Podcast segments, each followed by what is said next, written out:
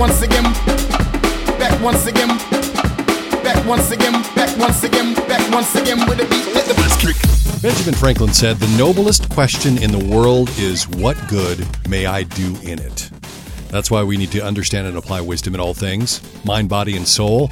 And this short podcast helps you do just that. On this episode, Judge Not. You be the judge of that. We love straining gnats. Jon Bloom says, Our fallen nature is profoundly selfish and proud, and often hypocritical, judging ourselves indulgently and others severely. We are quick to strain gnats and swallow camels, as it says in Matthew 23 24. Quick to take tweezers to another's eye when we need a forklift for our own. Judge not. It's so useful. A ready made defense for any occasion, which may very well be the reason why many believe that judge not verse to be the one most widely misinterpreted verses. How convenient to be able to throw out a judge not at the end of your judgment. Take, for instance, a yard sign that I saw. There are a few homes where I live that have this proudly on display. It says, Kindness is everything, Black Lives Matter, women's rights are human rights, love is love, climate change is real, no human is illegal. Okay, first of all, ice cream is everything, but I'm not going to go there.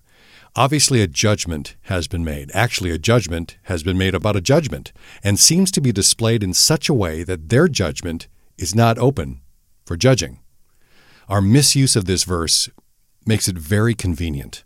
Judge not unless you're the one judging. Jon Bloom's quote takes us where we need to go to properly understand this verse, the judge not verse.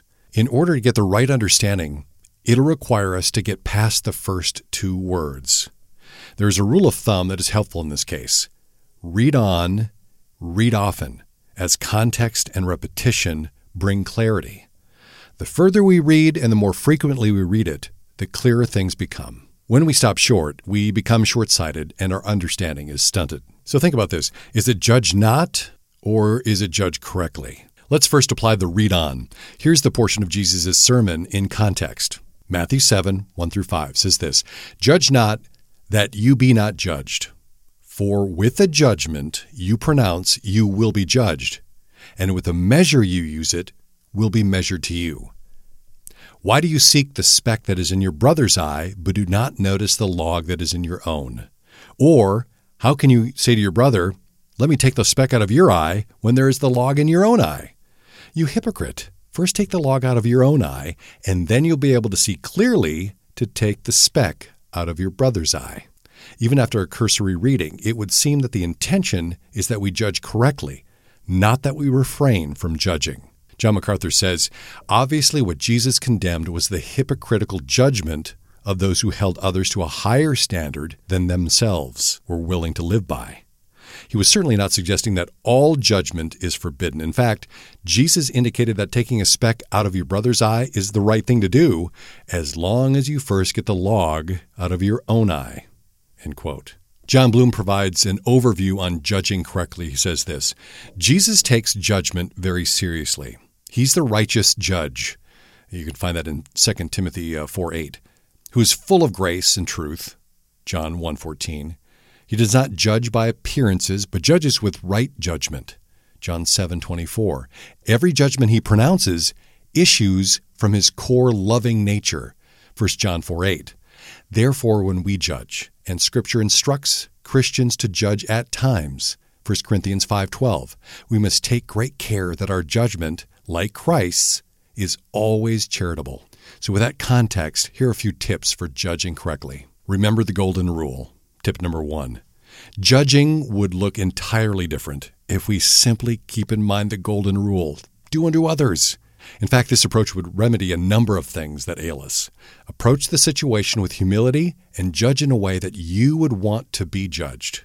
Tip number two innocent until, yeah, proven guilty. The principles of the Sixth Amendment provide a good framework for exercising judgment. Be fair. Don't draw it out. Don't do it in secret. In other words, there should be due diligence in our due process. Jon Bloom says the first way to take great care how we judge is to be slow to pronounce guilt when evidence is scant or hearsay or ambiguous. Tip number three make restoration the goal. Even if we judge correctly, there needs to be a purpose. Will you and the other party be better for it? Bloom again says when evidence does not confirm that a transgression has occurred, a second way we may take great care how we judge is to aim for restoration. 2 Corinthians 13:11. Tip number 4, maybe judgment isn't necessary. Does the situation require your involvement? How are you responsible if you are required to be involved?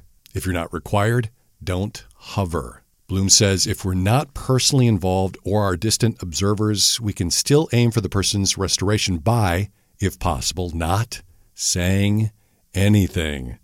A wise rule of thumb the greater our distance, the greater our ignorance. Tip number five be ready to receive judgment. Judgment goes both ways, so expect it and be ready to receive it. Diane Gottsman says criticism is a fact of life and a powerful training tool when we understand how to put it to use. Preparation includes being able to pluck out the truth from the feedback and determine to apply it accordingly. That may require you to have to sift through any emotions to capture those nuggets that God is intending to use to help you grow, and be sure to discard the rest. Life requires that we are discerning, and in some cases, express our judgment but what is not necessary is that we are judgmental. Thanks for listening to the Wisdom in All Things podcast. You can check out other episodes and get the free download of five steps toward wisdom in all things. It was the top five articles readers found to be the most interesting. You can get that and more. It's all at wisdominallthings.com.